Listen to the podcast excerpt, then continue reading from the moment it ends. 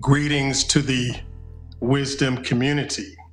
This is the day that the Lord has made, and we shall rejoice and be glad in it.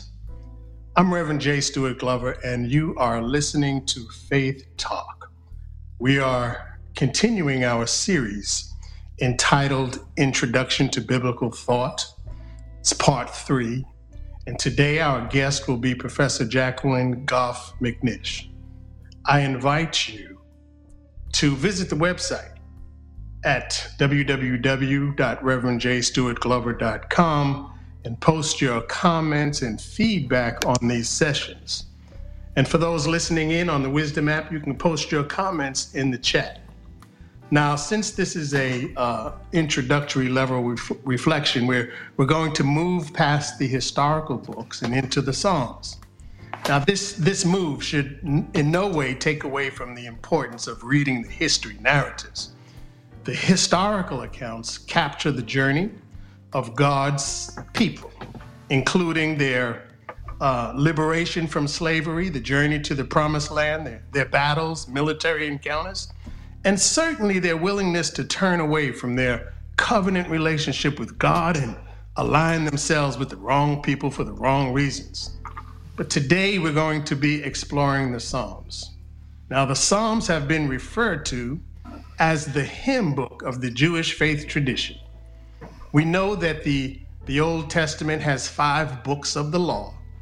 And in the same way, the Psalms have been divided into five parts that make up the entire collection of Psalms 150 spiritual songs and poems used by God's people in all ages in worship services and devotional exercises, both private and public.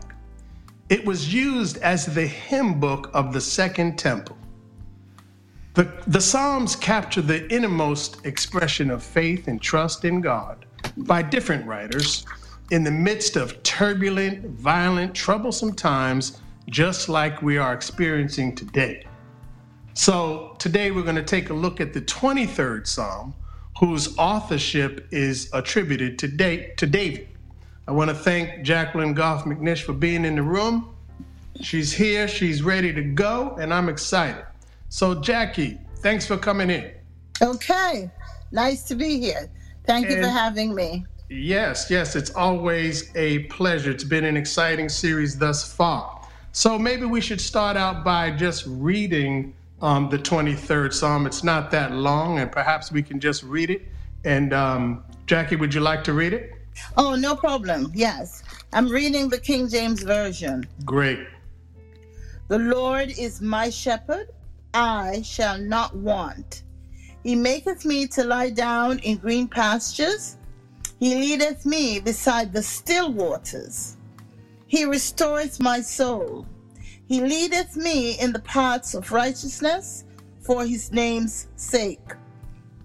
Yea, though I walk through the valley of the shadow of death, I will fear no evil, for thou art with me, thy rod and thy staff, they comfort me.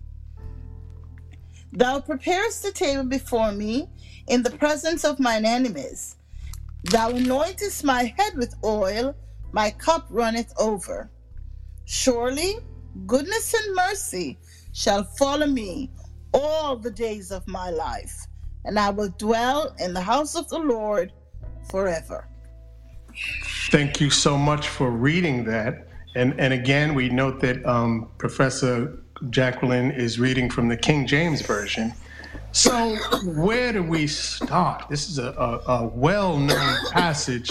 It's a well known, very popular passage. I think um, uh, even people with a uh, minimal exposure to the biblical text have heard this. But today we're going to take, we're going to dive in with a deeper look. So when I ask the question, where can we start? The best place to start is at the beginning. It says, The Lord is my shepherd, I shall not want. Jackie, do you have any thoughts that you would share on, on that very opening? Yes, yes, yes. So, so I hear a few things I hear that it begins with the Lord. When we think of the word Lord as used to describe God, it usually denotes a relationship. because someone you're not just calling someone a name you're talking about some sort of positionality so you are lord over my life i see you as in control and i am submitting to your lordship so i think that's the first place that david sort of says to us that to begin this discussion to to to to recognize who god is he wants to see him as Lord. So I, I think the second word gets us going. But then he says, then he says, is, as in the present tense, not will be, not was, but is. And it says, my shepherd. So it's it's a personal thing now. So the Lord, who have given lordship over my life, is in the present tense, forever in the present tense, my shepherd. I'm going to stop there. Go ahead, Jay. I could go on. Uh, amen. Listen, that was good. I, I got two P's. You know, I, I might get a sermon out of this. I got positionality and personal. Wow. Okay. So, yes. but here, here, here's another thing. You know, I like um when you said it's this the present tense. The Lord is. The writer declares that the the Lord is with an emphasis on the is. It doesn't say the Lord is thinking about being my shepherd. Or he wants to be my shepherd, or sometimes he is my shepherd, but he declares his his relationship with God by saying the Lord is my shepherd. And then of course we're introduced to the word to the my, the personal, and the word shepherd. So when I think about shepherd, when he describes the Lord as shepherd, we have to think of the relationship and function of the shepherd and his relationship with the sheep. So, so how, how maybe we can talk about the the function of the shepherd. Yes, yes. Um, because the shepherd, you know, um, uh, recognizing that David is using an agrarian imagery, recognize that he's speaking the language of the people who he's addressing Mhm. because they would totally understand who a shepherd is. So that's the, the first part of this. But when we look at the function of the shepherd, what does the shepherd do? The shepherd not just controls the sheep, but the shepherd protects the sheep. The shepherd has an intimate relationship with the sheep because if he calls the sheep by name or he just says, You sheep over there, they will recognize his voice, not just as a voice of, of authority, but a voice of care. So the shepherd has multiple functions, but they all seem to be in an effort to respond to what is best for the sheep. And and I sort of pause at respond because the sheep the shepherd is making sure that what is best for the sheep is what they're doing. Whether it's to control them or to protect them. And later we're going to see uh, some more about that when we get to um, thy rod and thy staff. We're going to talk a little bit more about that. Well, I um, when I think about the function of the shepherd, as you as you mentioned, I see a protector. Uh, I see a provider, a, a leader, a guider, and a caretaker.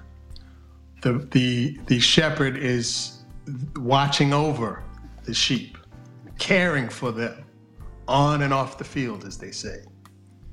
And because of all of these qualities and functions of the shepherd, the writer of this song, who, who the attributed author is David, he can go on to say, um, I shall not want.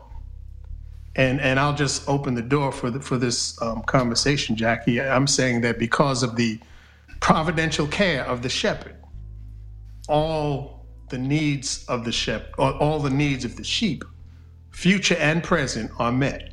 So we have to think about this in terms of um, our position um, with ourselves and God as our shepherd. Uh, but uh, uh, and notice that it says, "I shall not want," not "I shall not need," but "I shall not want," which I think is powerful, because then you want to ask yourself, "What is it I will not want?"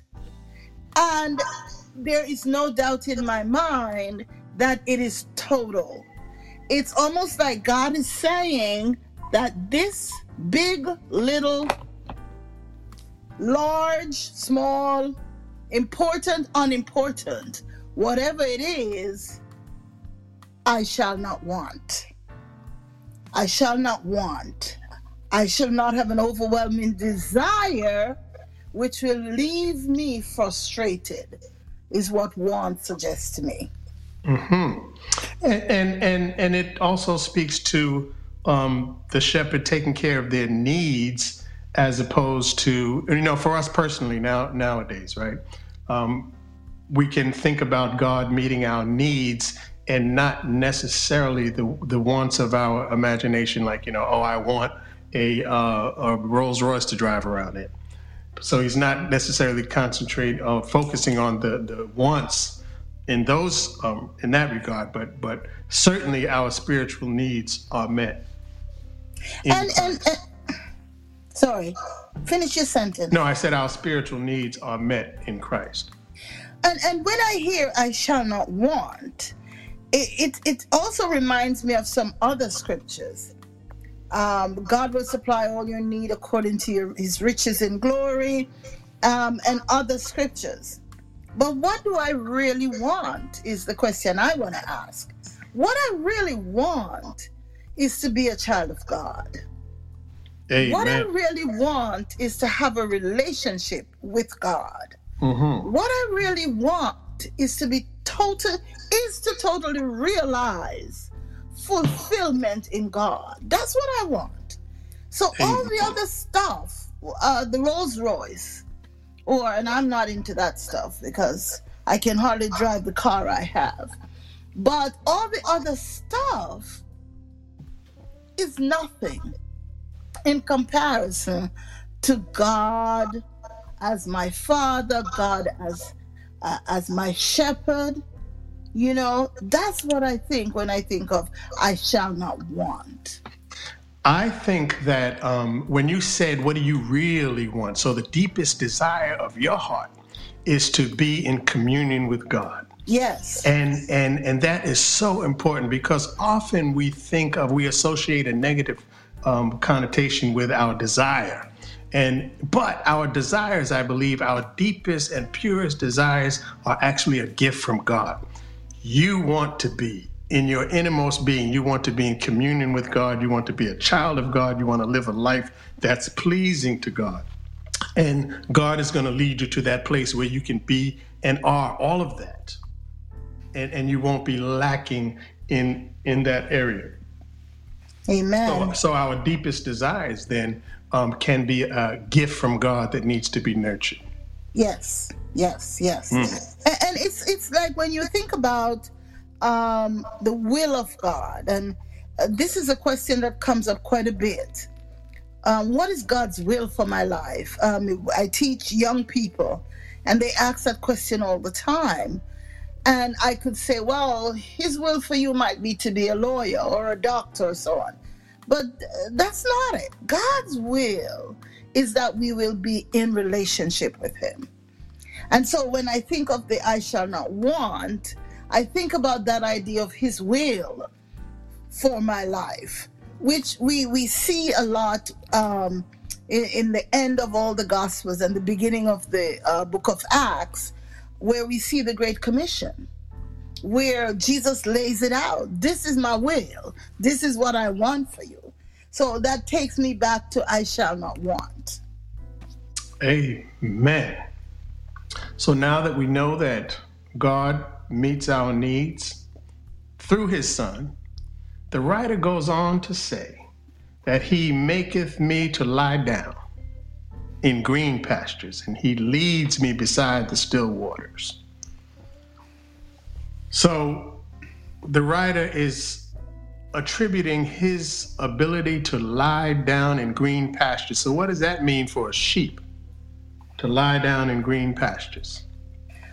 So, so to me, what I hear, and I hear He maketh me, not He allows me so much as He makes me lie down in green pastures.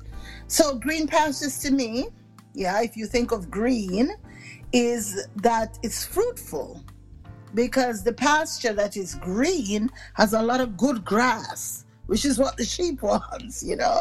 So it's plentiful. It's not some little dry place all here and there. But green pastures suggest plentiful grass.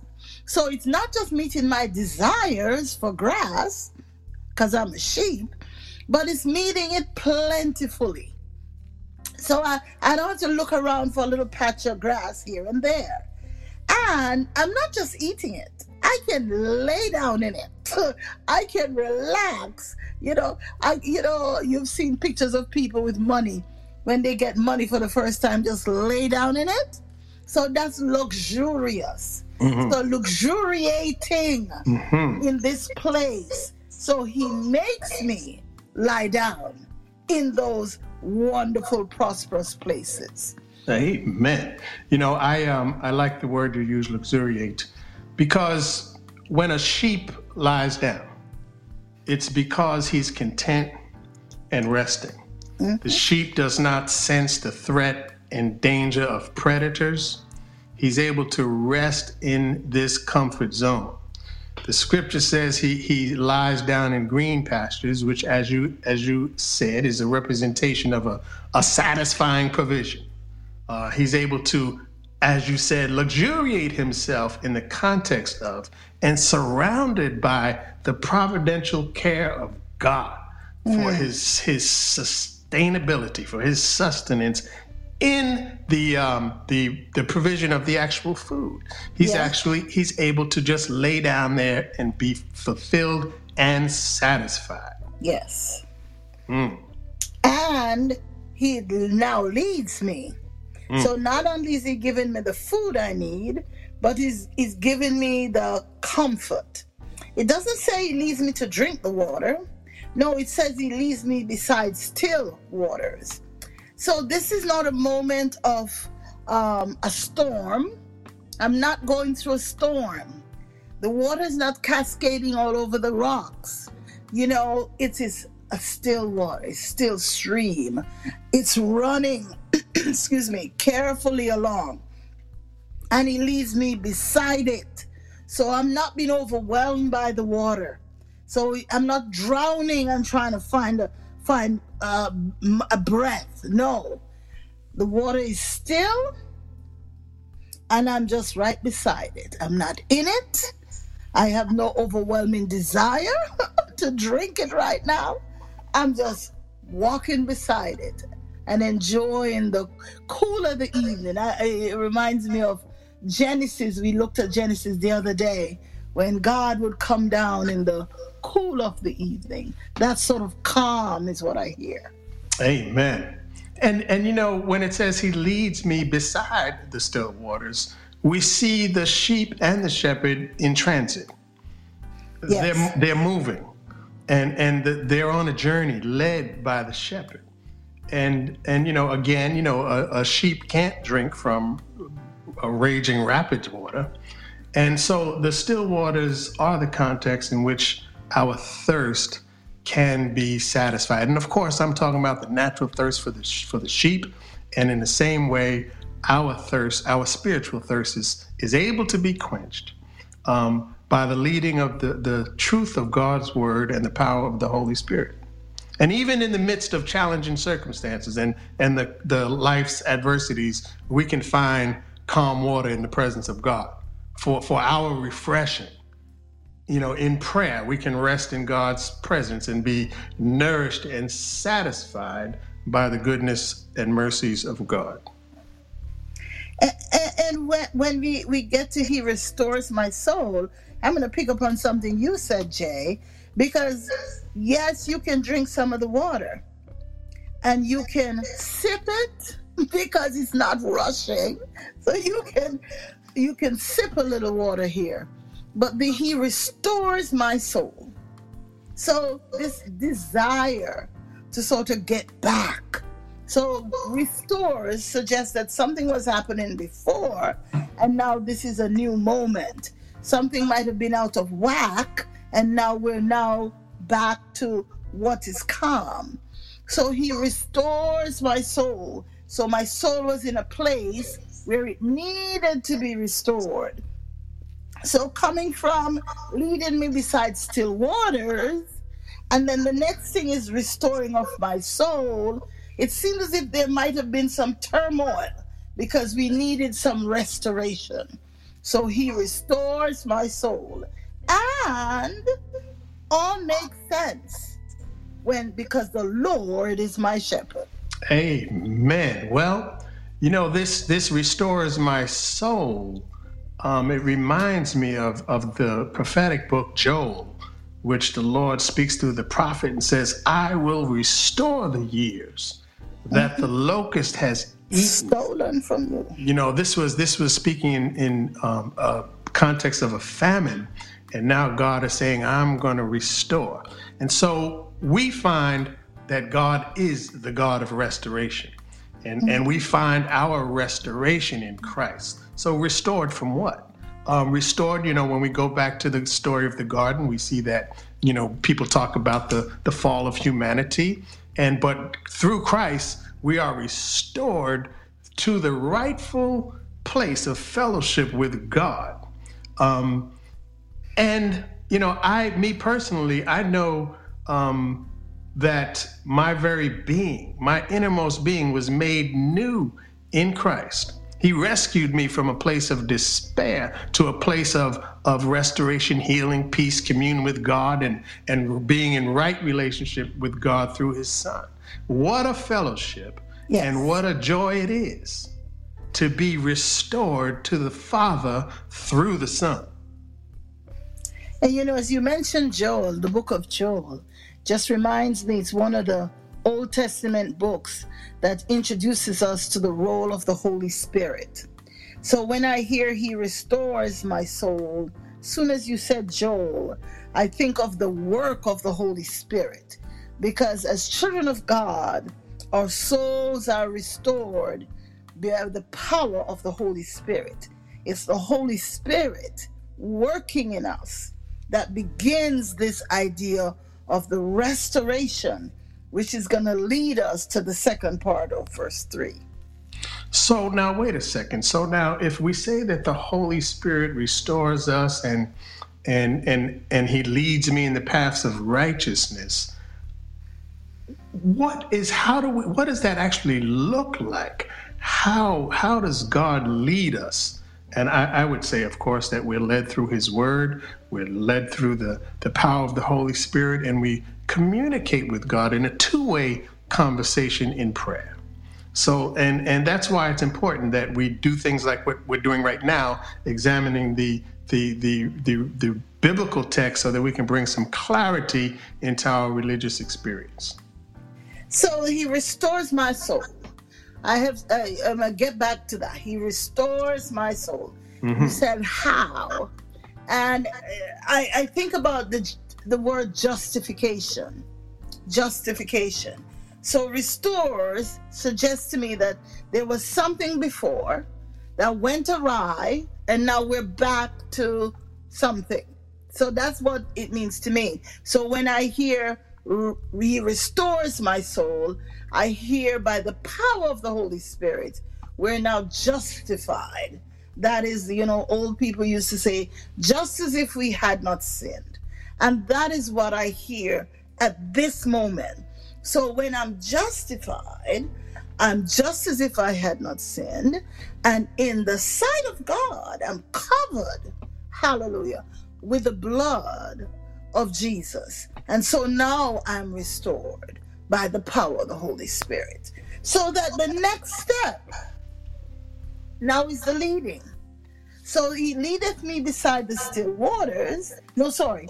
He leadeth me in the paths of righteousness for his name's sake.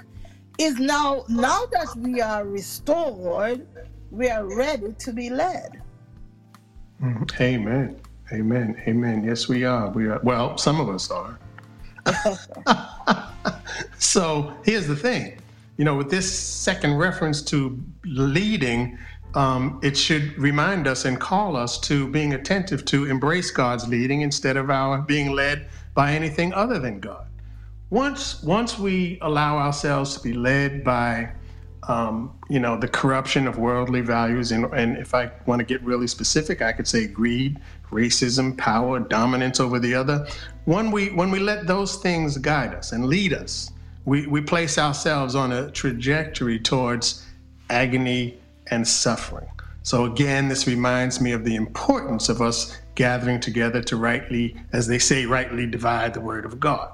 When, when we when we don't when we fail to rightly divide the word of God, we allow the the development of these inadequate theologies that that that no longer represent God, and therefore, when we follow those theologies and ideologies, they they become um, we no longer are allowing God to lead. We've we've allowed this poor theology to create a God that don't exist, and and and we lead ourselves along a path of idolatry. Whenever we we create a God and we don't that is not representative of God, we we are on a path of idolatry. And so he leadeth me. I, I, I am right there in the paths of righteousness for his name's sake. So a few words there I want, I want, to, I want to think about. So he leadeth me. We talked about that before. But where? In the paths of righteousness. And what are those paths? And how do we know them? And how is it that we're on these paths? And what is righteousness? So just pause in there for a minute. So when it says in the paths of righteousness, so it's like in the lane. you know, that's what I hear. So it's not just righteousness is one thing and it ends there. No, there's a path. There is a, it's a journey. And this is taking us somewhere. So it is not just this one moment, right? I'm saved, my soul is restored, and now I'm righteous. No, He is taking us on this journey, this path, right? That is taking us in the path of righteousness. And when we think of righteousness, we know that this is more than right living because this is God's righteousness that He is revealing through us. So He's given us His righteousness. The Bible in Isaiah says, I'm covered over with the robe of righteousness, and Jesus lives in me. So, and God lives in me. So the idea is that this righteousness is not my own. So it's for, I, will stop right there. Go, Jay. Okay. Well, well, when you say, you know, um, I'm thinking back. I'm thinking about the sheep, and and when the sheep, when the shepherd is leading the sheep, often they found the same trail to follow uh, to to find the greener pastures, but they might start out on the same path because th- through their regular traveling traveling through this path, they cut a they cut a clear path in, in, in the middle of bush and desert uh, terrain. And God has laid that path out for us through his son.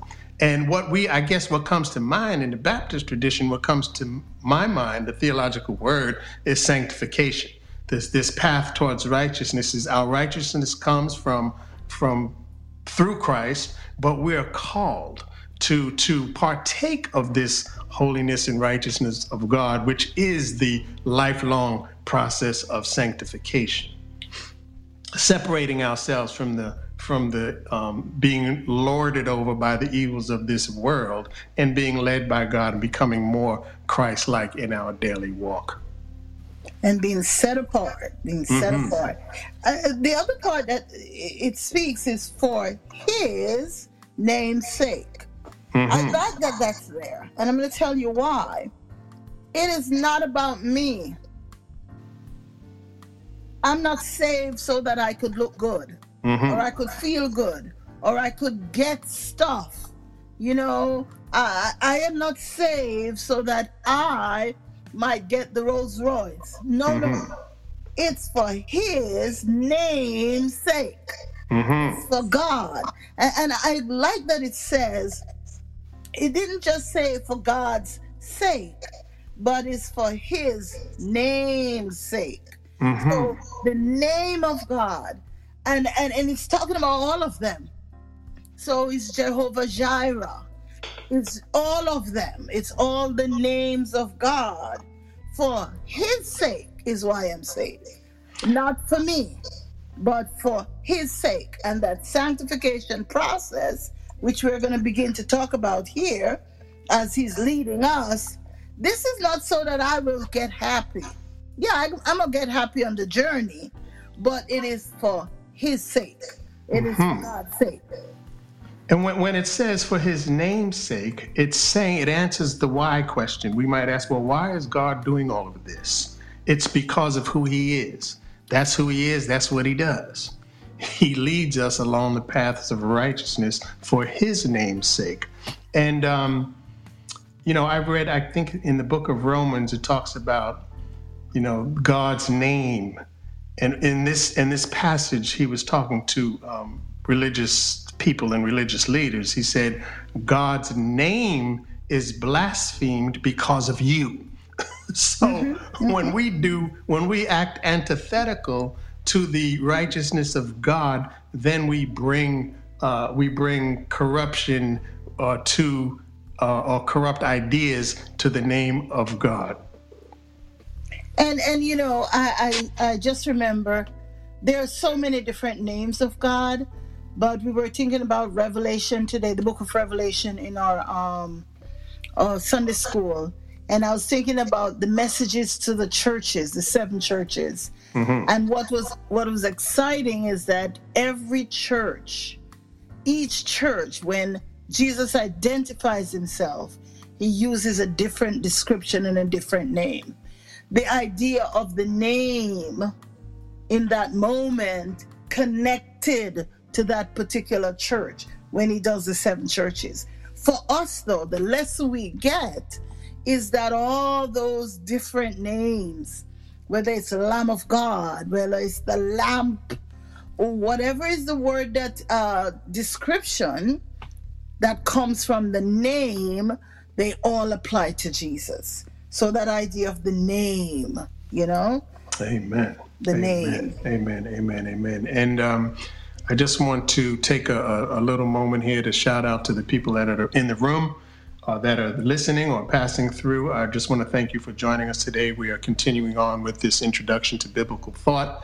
Our guest today is uh, Professor Jacqueline Goff McNish, and we've decided to look into the Psalms and the underlying uh, motivation and the truths and themes that arise from this particular 23rd Psalm.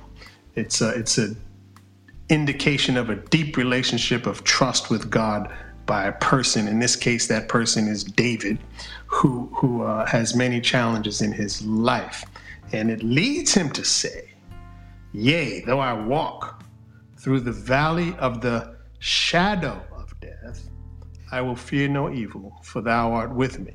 Thy rod and Thy staff they comfort me." Now that's that's one verse, but it's loaded. Yes. Um, so let's just just rest there for a moment, see what we can find. Okay.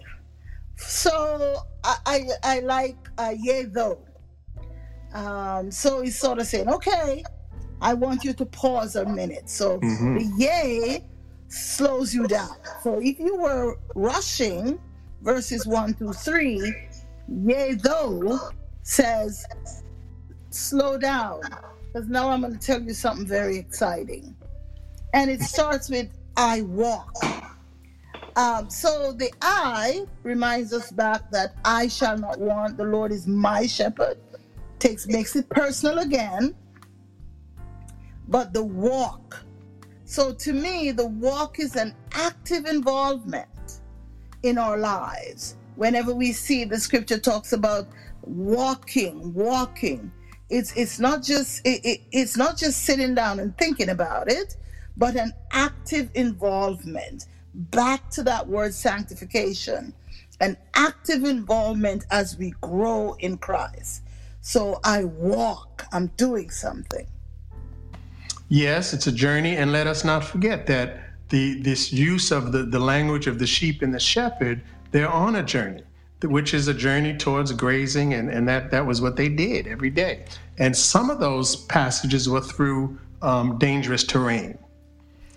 And, and, and those dangerous terrains, um, we in our lives, we also travel through some dangerous terrains. I know I did when I was much younger. and and um, but it says, you know, so we see we see a, a journey, a continuation of journey, and and this this journey, uh, there's an indication of adversity and challenges along this journey.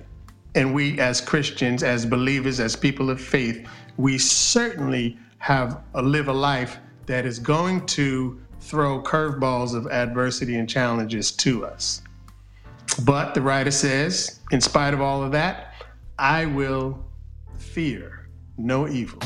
So, so Jay, don't don't go yet. I have to talk about the valley of the shadow of death. Okay, I know I that. to talk about. I know that. you know, I had to talk about the valley of the shadow of death.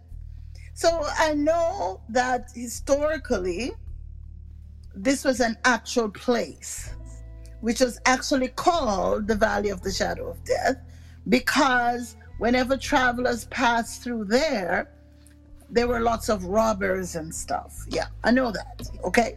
So that's usually that's the valley of the shadow of death. But the analogy for me is more powerful. Because when you think the shadow of something, it's not real. You know, and I've heard um, an example given that if you're standing on the road and a truck passes by and the shadow overwhelms you, and then the truck goes on its way, there's nothing wrong there. Nothing has happened to you because you were not hit by the truck, you were hit by the shadow of death. Mm-hmm. So when you hear the valley of the shadow of death, it speaks to us as children of God. We're not going to die because we're going to have the shadow of death. Because as children of God, we pass from this life to the next. Mm-hmm. But death itself doesn't have to be feared because it's a shadow of death. Mm-hmm. Love the analogy. Love the analogy. Amen. So, but problematic to us or challenging to us is that um, when we find ourselves in the shadow, what happens is the light is being blocked. Yes. And, and sometimes fear sets in in the absence of that light. And we start to, just like um, the disciple who stepped out onto the water, when Jesus told him to come to me, he stepped out onto the water. And as soon as he took his eyes off Jesus, he saw the, the, the water and, and, and, and he began to sink. So I think fear takes over, and, it, and it's a, a natural, it seems like a natural thing to happen when, when, when you don't see the light, when you're going through this adversity in your face, and it looks like everything is falling apart, um, for fear to set in, which is antithetical to the will of God for your life. Um, God says, I have not given you a spirit of fear. And the valley. Talk about the valley. Well, you know, we live in the Hudson Valley. hmm Visitors around the world, we live in the Hudson Valley. One thing we can see when we're driving are hills because we're down in the valley. And there are a lot of things that happen when you live in a valley. You know, the rain comes, you know, lots of things in the valley. So the valley sometimes can be blocked by the mountains. So just like uh, uh, Reverend Jay said, this idea of not just the shadow messing with the light, but the valley, being in the valley, not just a physical valley, but when you're going through a valley experience, you're not on the mountaintop, you're down in the valley. Nobody ever said you're you're up in the valley. You're usually down in the valley. So those negative connotations connected with the valley as well. We all want to be on a mountaintop, but we're down in the valley. So this is interesting. It's not just the valley, but it's also the shadow, the lack of the light that's missing, and then death that seems to be final and irreversible. So here, here's a here's a thought. If we could just pause for a moment, when first of all, the we talked about the valley just now of being um, um, representative of life experience. You know, we're not always on the mountaintop of peace, prosperity, and harmony. Sometimes we're going through the valley, which may indicate or represent some sort of struggle and adversity. But how do we respond? Everybody has a valley experience and goes through a valley experience. If you haven't yet, you know, they say just live long enough and you'll find yourself there. I don't care who you are. I don't care how long you've been saved or how much time you spend in the Bible. You're going to run into some valley experiences. Now, the question is, how do we respond to those valley experiences? And and it's it's very. I'm trying to make a very simple point. If we allow despair, desolation to try to separate us from God, it will do just that you will, I mean, it'll try to do that. And you can be led um, by despair to a place of, of sorrow. And that's not God's will for our life. So, one of the things that I notice people do when they're in valley experiences in their life is they, they retreat into isolation.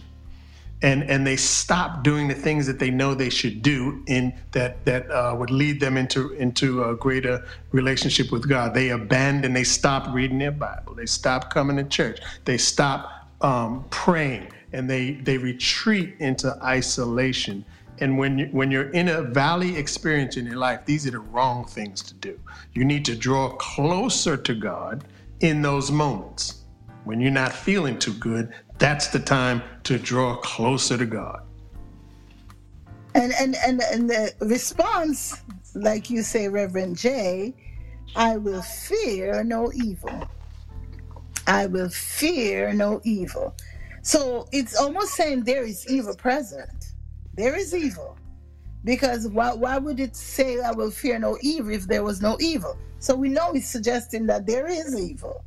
But I will fear no evil. And I hear the word fear, and I hear an emotional response. Hear the word suggesting an emotional response, fear, but also a mental response.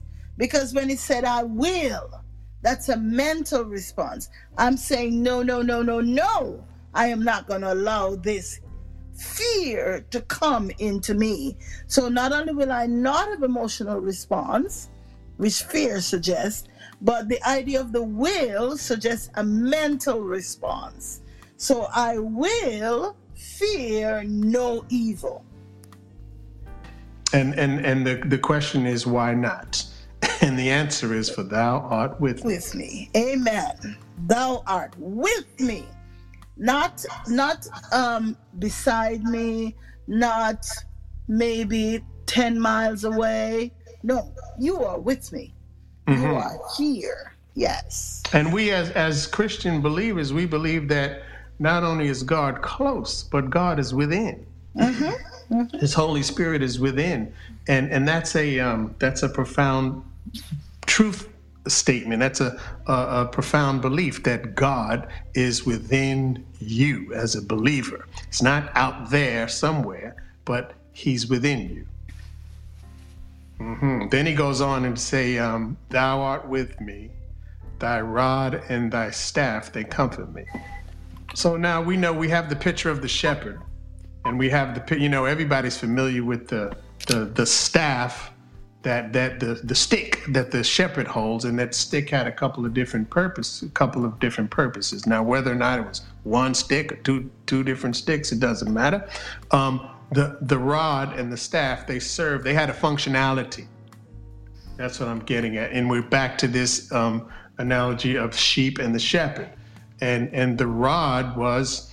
Um, one that was used to well let me let me ask jackie. Jackie what, what was the rod used for in the staff? Okay so the rod this is what I, I, I remember. The rod is used for correction and the staff is used for guiding. Mm-hmm. so thy rod so your rod is going to correct me when i need it. When i'm going astray You're going to correct me, you're going to pull me in. But the staff is going to use to guide me. So, for example, if I break my leg, your staff is going to help me to walk. So, that idea of one is correcting and one is guiding. So, you know, you hear about the rod of correction. You know, in Proverbs, you hear, spare the rod and spoil the child. So, the rod of correction and the staff of guiding. So Mhm. they both, both of them. And I, I see, hmm Go I ahead. see, I see two two more things. Yes. Um, the the the rod was also used as a device for protection. In other words, when the wolf is coming at one Oh, of the yes. sheep, one at one of the sheep, the rod would be used, you know, to to poke it at the wolf and and, and jab at the wolf to get him to protect the sheep. And then the the staff had a little hook on the end. Yes. So, so I heard one one preacher say that you know if a, if a sheep that wandered fell into a ditch, that the, the shepherd could reach down with the staff, put it around his neck, and pull him out. yes. So we see we see protect both protection and the rescue of the sheep through God's uh, the shepherd's um, instruments. I, I like they comfort me hmm because when, if I could apply this to myself, whether it's the rod or the staff, whatever the functions are, they're both a comfort to me. And I, I, I'm gonna, for me, when God reprimands me, it just reminds me that He loves me so much that He takes the time to reprimand me. So whether it's a rod of correction with a reprimand, yes. And like uh, Reverend Jay says, and if it means that he's poking away my enemies, that he's trying to mess with me, yes, it's because he loves me and that is a comfort to me. hmm And when he sees me going astray and he has to hook me in, then that is also a comfort to me. Yes. Well, it's a comfort in this psalm. It's a comfort to David, right? Yes. But I'm going to tell you, um, the rod of, of the correcting part is something that I believe that I think it's fair to say that we often avoid that encounter with God. I mean, yes. and, and we need to learn to embrace it. Um, I, I had my grandson out the other day. We, you know, he's taking an interest in baseball, and so I've been kind of like religiously tied to a baseball field with him. And and what what I'm I noticed the other day that he was doing something different, and it wasn't right. It wasn't good. So I brought it to his attention, and and and he embraced the the wise counsel that his grandfather was giving him about what he was doing. But this is the thing. We sometimes avoid that encounter with God. We don't want to be corrected. And so how do we avoid that encounter? Well, how about not praying? if I don't pray, I don't have to enter into that space and perhaps hear something from God that I don't want to hear. So I can I can resist God and avoid this this correct word of correction or or allowing this word of correction to rise up in my spirit and as God speaks to me through his word and in prayer, I can avoid it if I just don't go into that secret space. So um, we need to think about that. And as we, if we find ourselves avoiding prayer, why is it? Are, are we trying to avoid something? Are we are we trying to avoid an encounter with God, or or are we going to allow God to comfort us, which is what He does through His wise counsel? And and also, like you said, we avoid prayer. We also avoid studying His Word Amen. because His Word, Holy Spirit, will reveal powerful things from the Word. hmm Uh, and we avoid worship service hmm because you enter into worship and God will speak to you in that worship service, in Mhm. that moment of worship. So we avoid all those things because we uh, we don't want to hear it. hmm But how we should see it as a comfort.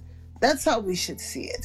We should be so extremely thankful that God is pointing this stuff out to us Mhm. because it's only going to help us to get closer to Him. It's only going to help us, to, it's only going to give us more power to live for Him. Mm-hmm. Well, I, I think that one of the reasons that we avoid this encounter with God, in which we can and, and we should learn to embrace these encounters, one of the reasons is is of our the image of God that we have. It may be from children that perhaps we believe that God is like some sort of um, celestial scorekeeper who's just tallying up our our good moments and our bad moments, waiting to send us into hell or punish us for something. When actually, that's a bad construct to have. Um, uh, it's a, it's a damaging construct, and and we should um, think more in terms of God inviting us to a place of wholeness, and and therefore not avoid an encounter with God by by skipping out on prayer time or or leaving your prayer time till you've fallen asleep in the bed and don't ever get to praying. So I think what my point is that we have many reasons for um, avoiding God. Um, but Jackie, as you said, the revelation that comes through the word, reading the Word of God and studying the read Word of God, this revelation is God's self-disclosure towards humanity. He reveals Himself to you through His Word. So what what what better place can we find than than to to um, to hear about God than His Word? And, and the other thing I just thought of too is it's a mindset. It's changing our mindset. I just thought about that because when to begin to think that something that feels like a reprimand is actually comforting us Mhm. is a change of mindset. And when you mention that word sanctification, this growth is development, it's getting closer to God. But like in Romans chapter 12, it talks, verse 1, you're being transformed by the renewing of your mind, which is a part of the process of sanctification. So, this idea of seeing it as comfort is that mindset, is that place where we're growing closer to God. Amen. God, the prophetic books tells us that God, through the prophet, God said, "I know the plans I have for you, plans to to um, to prosper you and not to harm you, plans to give you a future and hope."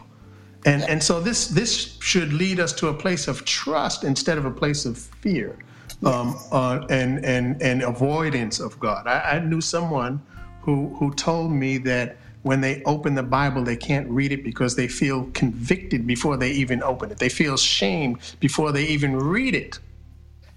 And this comes from, I think this comes from um, a poor image of God carried over from childhood. So God is inviting us to a place of trust Yes. and a place of comfort as opposed to us thinking about this being preoccupied with this with this um, judgment that's going to work out for our um, destruction and harm Yes. So we're- Okay. We're up to verse 5. This is exciting. Mhm. Thou preparest a table before me in the presence of mine enemies. Mhm. Okay. So we should just start with the preparing the table. right So, what does that really mean? Preparing a table. So, you know, that idea of preparing a table suggests that you're being invited to a meal.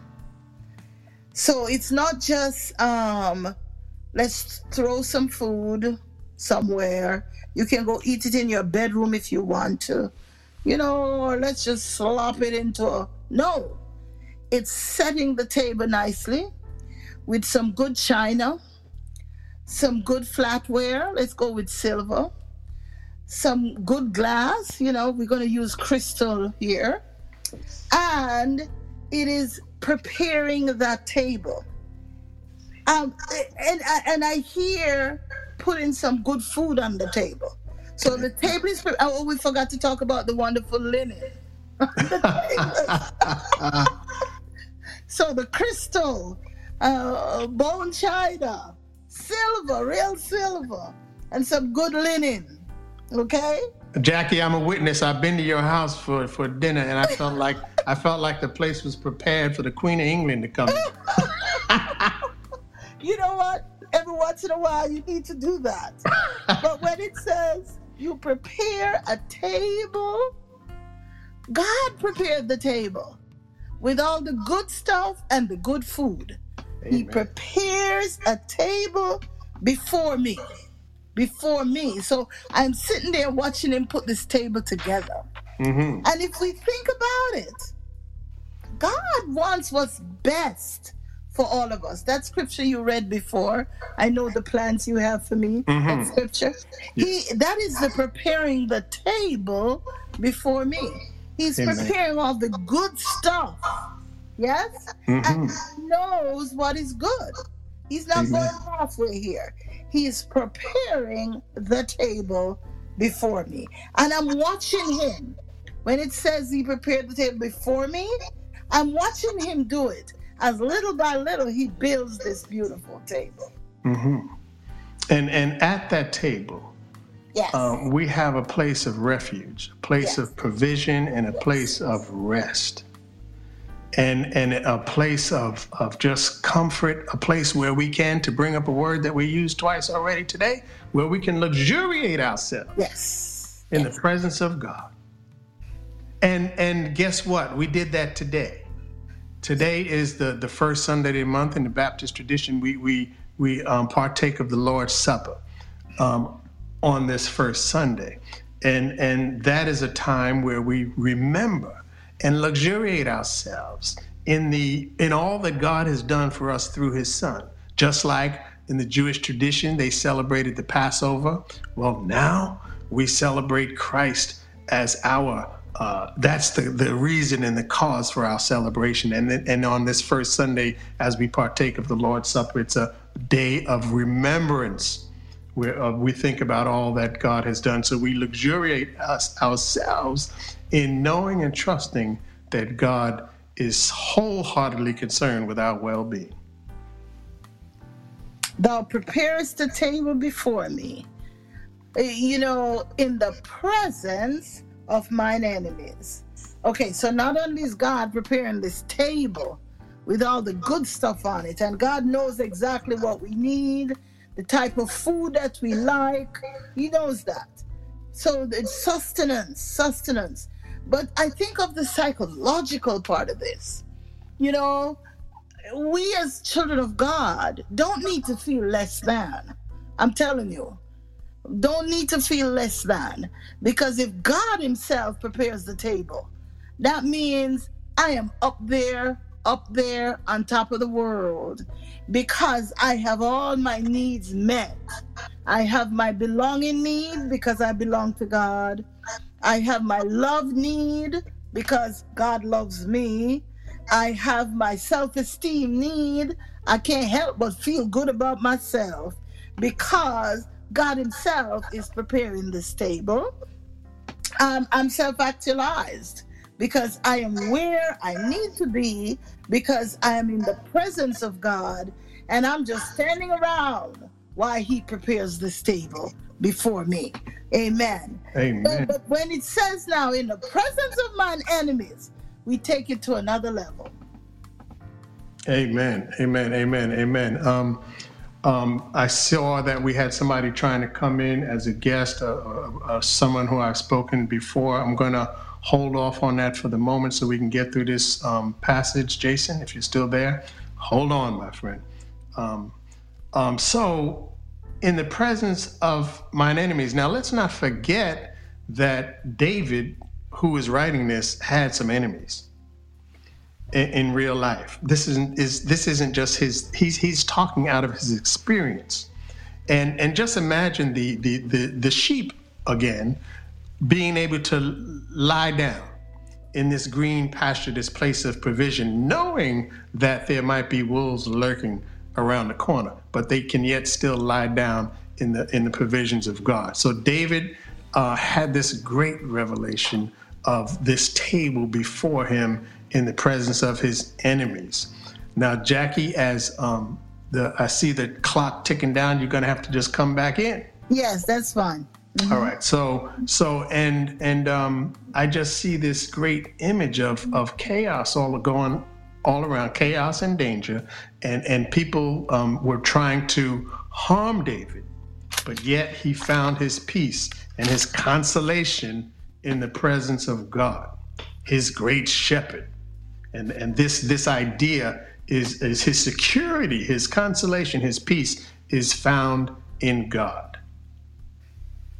Amen. So um, as Jackie's coming back into the uh, coming back and into the room, I, I want to um, just thank the people who were in the room um, for stopping in. I would encourage you to visit the website www.reverendjstewartglover.com. Uh, there are people that are hearing these uh, this broadcast in China, in Singapore, in in um, all around the world and it's very surprising. Um, and I'm really happy about that. So uh, let's see now. I'm bringing Jackie back in. Yeah. Um, Jason, again, I just asked you to hold on a second, my friend. I'm going to bring you in if you can hang around for a little while.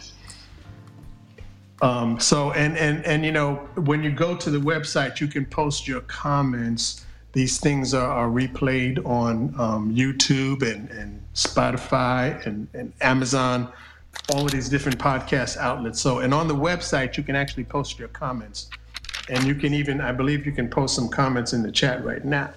So, we were at the place where um, thou preparest a table for me in the presence of my enemies. And today, I had to mention the fact that even on this first Sunday, we we partake of the Lord's Supper, which is a a, a, a symbolic representation of our communion with God and celebrating all that God did for us in the in the face of, of our struggle with sin. We are we are liberated from the power of sin and death through the Son. Then he says, Jackie, thou anointest, anointest my, head, my... my head with oil. Yes, yes, yes, yes. And of course, we could talk about the anointing for a long, long time. We just need to touch on it, maybe do it another time again but you anoint my head with oil. And David knows about the anointing because David himself was anointed to be king.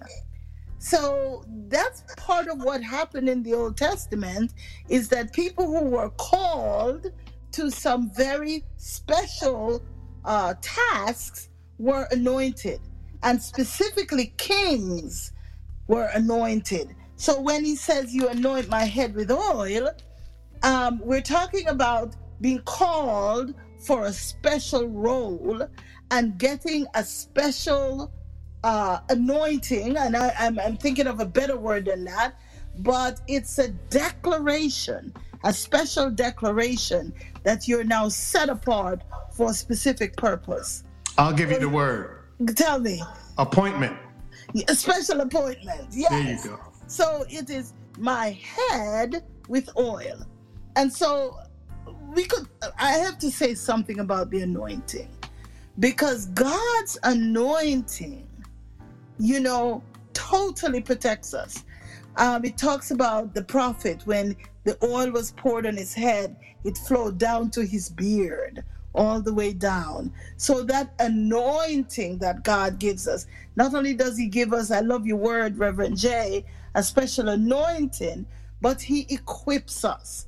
So that oil is the equipment that He gives us. Not only is He uh, acknowledging who we are now that we've been appointed, but He's also equipping us by giving us the oil, the oil of anointing. Yes. Mm-hmm. So now I want I want to add this, going back to the cultural practice of the day. When a guest, when you came to somebody's house, it was the, especially if you were in Syria or, or Persia somewhere, the, the one of the cultural practices was to wash the feet of the person who came into your house because of the dusty roads to get the dirt off of their feet. Another practice was to pour a little oil on their head. And the, the symbolic gesture of pouring the oil on the head was to let it be known that you are now a guest in my house. And you are, my house is a, a, a house for you that offers protection, hospitality, and care.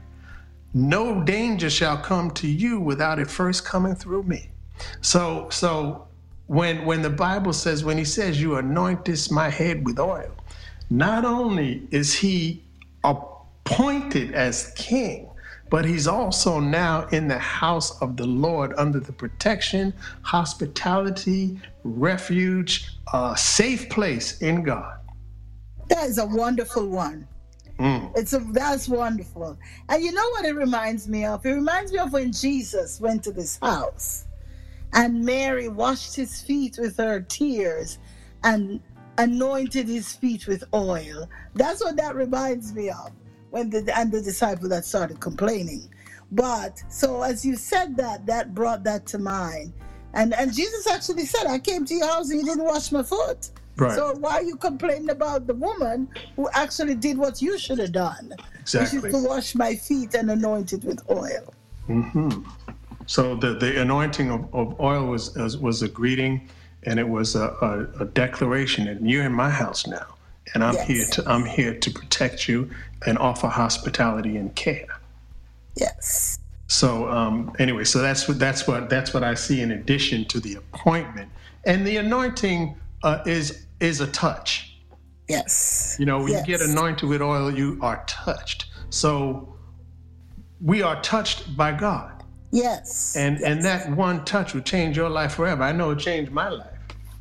Amen. Amen a touch from God has changed my life in, and, for the better. amen. Amen. And my cup runneth over. I love that. Mm. So, you know, it's not just he anoints me with oil, right? And it's just enough, but it overflows. It overflows. My cup runneth over. It okay. overflows more than enough. More than enough. Well, we have, we might not have everything that we want, but we certainly have all that we need. Amen. And and um, God has God's provision for us um, exceeds our expectations all the time um, you know, I'm, I'm I, I don't want to give it away, but I'm, I'm I'm doing a study on the Queen of Sheba, and when she met with the king, she said she had heard about all that was going on with Solomon and his relationship with God and the prosperity of his his his um, position and with God, and when she actually came to meet him, it exceeded her every expectation, and so it is with God God fills us in a way that exceeds our expectation. Yes. For sure. So, we, so we, yes, we our cups run over. Yeah, we cannot begin. We cannot begin to appreciate how much God has for us and how much God wants to do with us and for us. So when I hear my cup runneth over, I, I hear I'm so overwhelmed by your blessing, Lord. And you know, every once in a while, I find myself saying, God, you're so good to me. You're concentrating on me today, Lord, and I appreciate it. You know, where do you find time for Reverend Jay? You've been blessing me so much. Amen. You know, my cup runneth over. Amen. Amen. You know, that reminds me of that scripture of, of that says that um, you know, pressed down, shaken together. Yes. You know, which which the illustration was, you know, back then. Imagine this. Imagine you go into an ice cream parlor and you order a, a, a cup of ice cream. They put it in a cup and they smash it down into the cup to, to mm-hmm. make sure that they can get all they can get in there. Mm-hmm. Or, or um, you know, when they were when they were in the world of commerce, when they were selling like weights of, of flour or something like that, they would uh, they say press down, shaking together. They would shake the wheat, shake the flour to make sure that it settles down into the package, so that it can take all that that the the um, the giver wanted to have in there, and it would be a fair transaction and not not somebody holding their finger on the scale to make it appear to be heavier than it is. God actually presses it down in there for you. And shakes it. Shakes it, shakes it together. Shakes it, shakes it. So as you shake it, it takes out the air, all that Mhm. extra air. Amen. So that it's real. It's real. It's not just um, some flour with some air in there. When you shake it and you press it down, it gets rid of the air. So it is all flour in there. I love that illustration, Jay. Love that illustration. Amen, amen, amen. So our cups, our cups run over, but if we avoid the encounter with God, we don't get to realize that. We don't get to learn about that. Amen. So instead of running from God, instead of hiding from God, we need to get quiet and be still before God and allow God to speak to us, allow God to reveal himself to us so that we can embrace his love and justice towards us. yes, yes. And then, Yeah. Go ahead. Go ahead. then the, the writer says, Surely Surely. goodness and mercy shall follow me all the days of my life, and I will dwell in the house of the Lord forever. So where do we begin? Surely. Surely. we can we can begin at the word surely. Yes. Because what that says to me right there is no doubt, no doubt. In a lot of places in the Bible, it said truly. So it just is saying to us, listen, there is no doubt that this is going to happen. So it's it's not a guessing game here. Goodness and mercy is going to follow you, right? So surely, just right at that word, surely. Mhm. So now I want to say something about this. Surely, without doubt, God will follow me all the days of my life. After all, goodness and mercy come from God, right? But there's an, there's another illustration of back to this sheep and the shepherd. When the shepherd is leading the sheep, he's in front of them. And behind the flock were shepherd dogs. And when the sheep would stray, as they do, uh, one sheep decide he's gonna turn off to the right, and everybody's veering off to the left. when the sheep would stray away, the shepherd dogs behind them would bark, get the attention of the shepherd, and and and perhaps corral the sheep back on the right path. So it's been said that you know it's they've been these these uh, goodness and mercy have been referred to as the the shepherd's dogs behind you that are and and again I, I'll repeat Jackie that the the um, the word in in the Hebrew that word follow me was really an aggressive term which which could be better translated as shall chase after me all the days of my life. So God is not passively following you. He's Yes. chasing after you Yes. with goodness and mercy. Even when we mess up, miss the mark, fall down, and, and stray from, from being on this path of righteousness, God is there with goodness and mercy to bring us back onto the right path.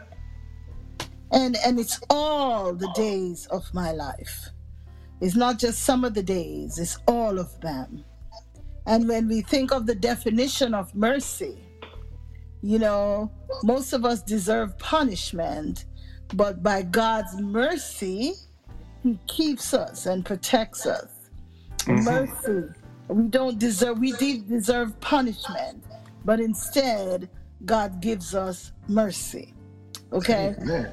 so all the days of my life, all the days, not just some of them, not just when I'm a good person. No, as long as I am his sheep, as long as the Lord is my shepherd, I am assured that mercy and goodness will chase after me.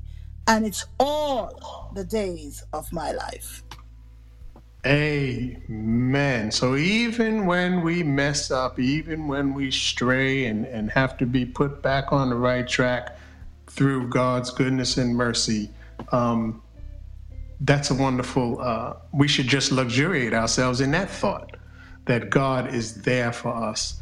When we fall down, he can he picks us up, brushes off our knees, and puts us back on the path. You know, and that keeps us from re- retreating into isolation and, and abandoning the, the church and, and the fellowship of the believers and giving up on, on it all. Um, we must remember that that we are the church. Yes. You know, people complain about the church, but remember this: we are the church. And if you leave, where are you going? Yes, because because it's it's God's church. Mm-hmm. So when you know, and we are the bride. We talked about that in Sunday school this morning. The church as the bride of Christ. Mm-hmm. We are the church. Yes. Mm-hmm. Amen. Now, um,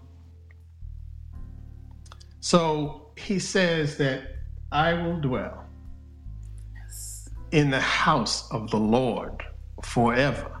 He sounds sure of something here. Oh, mm-hmm, mm-hmm. He says, No doubt in my mind I know that I know that I know that I will, I will live, dwell in the house of the Lord forever. And I, I think of this moment as David saying, It doesn't matter what happens, goodness and mercy will always chase after me all the days of my life. And I know I am sure that I will have the hope of salvation. I will dwell in his house forever.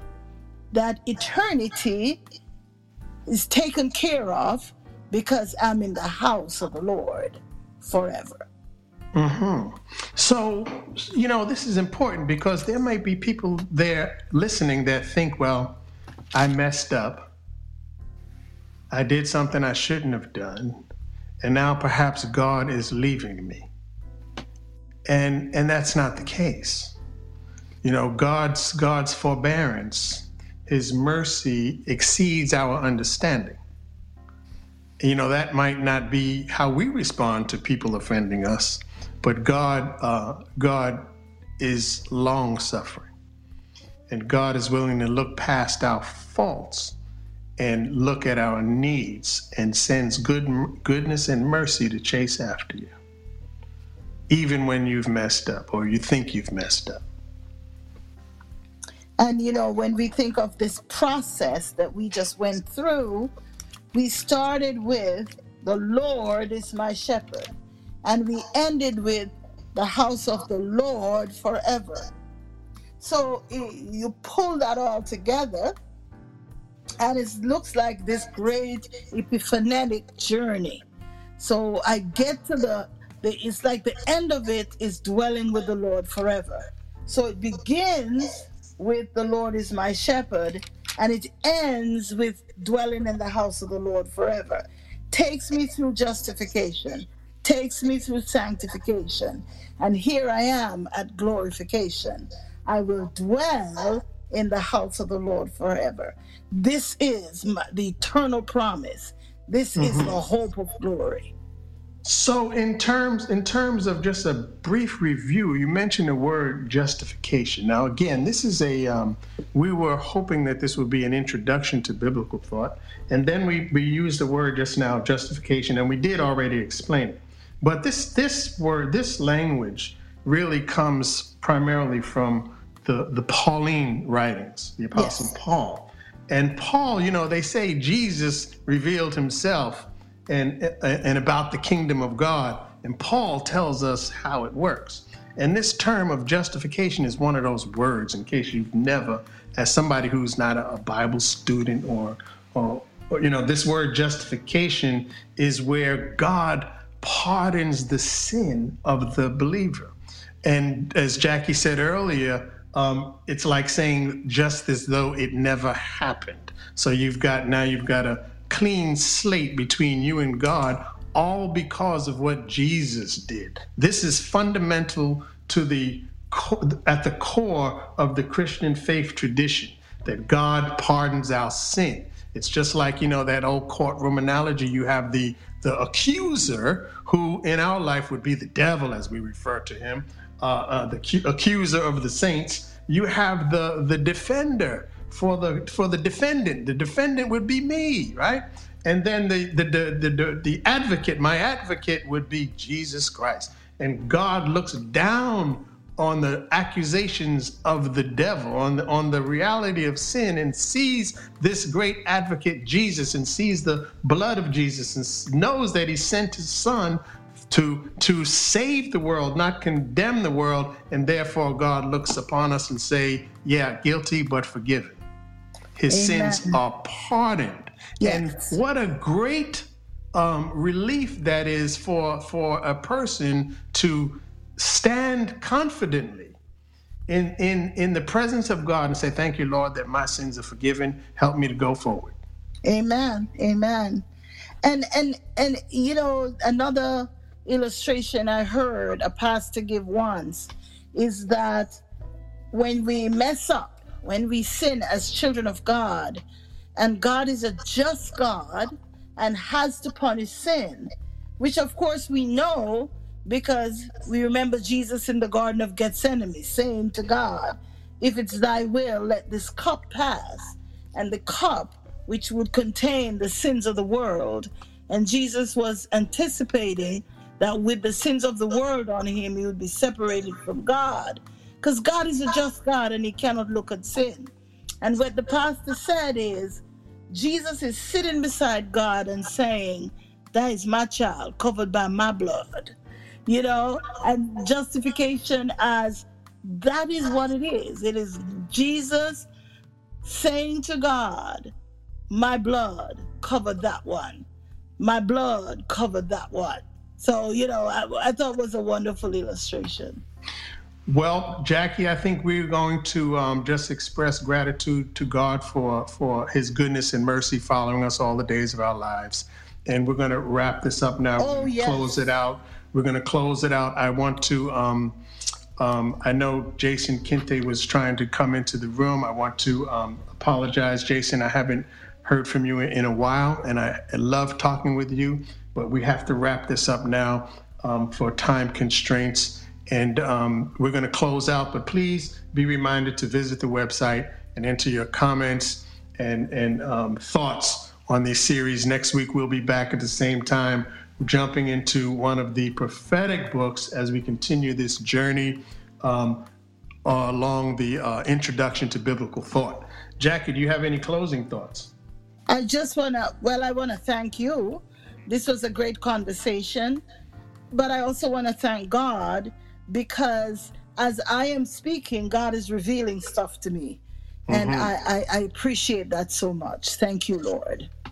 Well, thank you, Jackie, for being here.